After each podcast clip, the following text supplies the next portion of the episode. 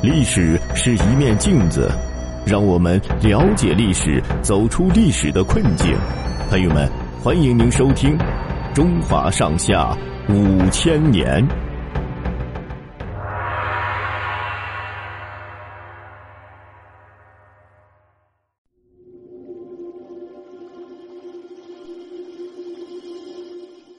李闯王举旗造反。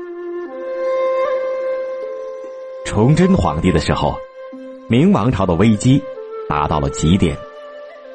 后金的铁骑已经践踏到北京城下的大片土地，陕西又因为严重的灾荒、官府压迫，引发挣扎在死亡线的民众大规模的造反。陕西米脂县怀元堡。有一个青年农民李自成，身材高大，臂力过人。小的时候给财主放过羊，长大以后到银川驿站养过马。他识几个字，善于骑马射箭，讲义气，因此与穷哥们合得来。在家乡，他因为抱打不平，向财主借债，替人交税，还不出债，被官府抓起来折磨侮辱。穷哥们把他抢了出来，放了。他在家乡。住不下去，跑到甘肃固原当了兵，谁知年成不好，饷银也发不出，还要遭到长官的克扣和打骂，憋了一肚子火。公元一六三零年，军队调防，行军到陕西的金县，就是陕西榆林，士兵要求发饷，带兵的官不加安抚，反要殴打带头人，李自成挺身而出，杀了带兵官和金县县令。分了县府的库银，拉起队伍，举起了造反的旗帜。当时陕西已经有好多股造反的农民军，李自成的舅舅在安塞起兵的高迎祥势力最强大，自称闯王。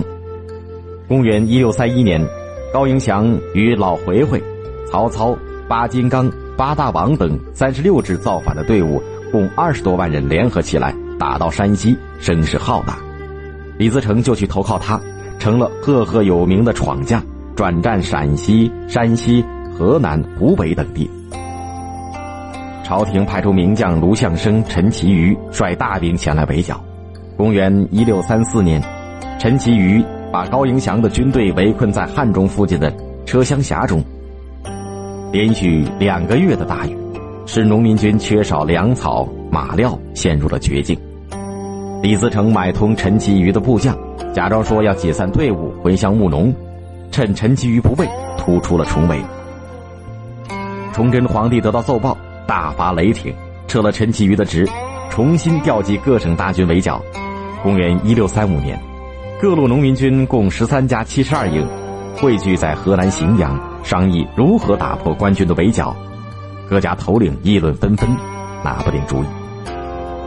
李自成走到众人面前，慷慨地说：“危急的时候，剩一个人也要拼命，何况我们还有十万大军呢？目前最好的办法是分头出击，目标明确，各自为战。城外听其自然，一定会杀开一条血路。”话音刚落，响起了一片掌声。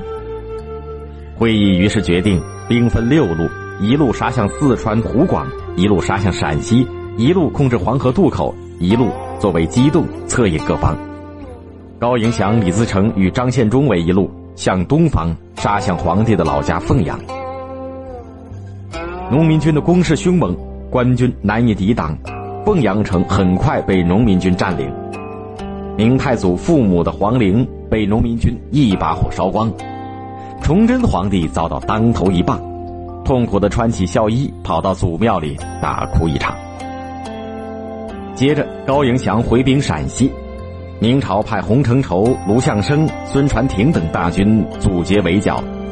公元一六三六年，高迎祥在周至，也就是现在的陕西周至，中了官军的埋伏，被俘以后借到北京处死。从此，李自成被众人推举为新的闯王，带领队伍在陕西南部和四川东北部及甘肃一带作战。洪承畴和孙传庭都是善于打仗的人，潼关附近到处是崇山峻岭，巨舰深谷。公元一六三八年春天，官兵在这里埋伏了大批的人马，专等农民军闯进伏击圈。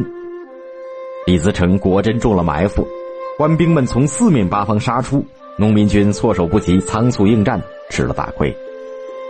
虽然英勇拼杀，几万大军终于全军覆没。李自成自己只有十八个人杀出了重围，逃到了陕西南部的张洛山中潜伏下来。这时，大部分农民军都遭到惨重的失败，连张献忠也假装投降，躲避官军的锋芒。明朝政府以为农民军已经平定，就将洪承畴、孙传庭调到抗击清兵的前线，李自成获得了一个喘息的时间。公元一六四零年，经过几年的养精蓄锐，李自成从商洛山中杀出，向河南进军。这时候，河南正在发生严重的灾荒，前来投奔队伍的人很多。一天来了一支队伍，为首的年轻人叫李岩，又名李信，一副书生人的模样。原来李岩是杞县一户有钱人家的公子，但是行侠仗义，灾荒当中，他带头捐出粮食救济灾民。官府不但不动员其他有钱人家也捐粮食救灾，反而诬陷李公子唆使灾民闹事造反，将他捉了起来。后来他被灾民救出，就投奔了闯王。李自成的队伍原来缺乏比较明确的政治目标，有些将士又有流寇的习气，有时滥烧滥杀。李严便向李自成建议，要整顿军队的纪律，不要随便杀人烧房。要减免穷人的田赋税收，以得到各界人士的拥护，才能取得天下。他又编了儿歌：“盼闯王，盼闯王，闯王来了不纳粮。”教孩子们唱，在城乡流传，吸引人们参加闯王的队伍。李自成听从了李严的意见，队伍的纪律比过去严明了，民众对闯王的期待更加强烈，就像久旱的土地盼着大雨一样。他的队伍迅速扩大，不断的打胜仗，洛阳被他攻克，明福王朱常洵被他处死，王府的粮食、金银财宝被分给了饥寒交迫的民众。李自成不再像过去那样到处流动作战，而是派兵守备打下的城池，设立官职，建设起自己的根据地，并且提出“剿兵安民”的口号，开始建设农民军的政权了。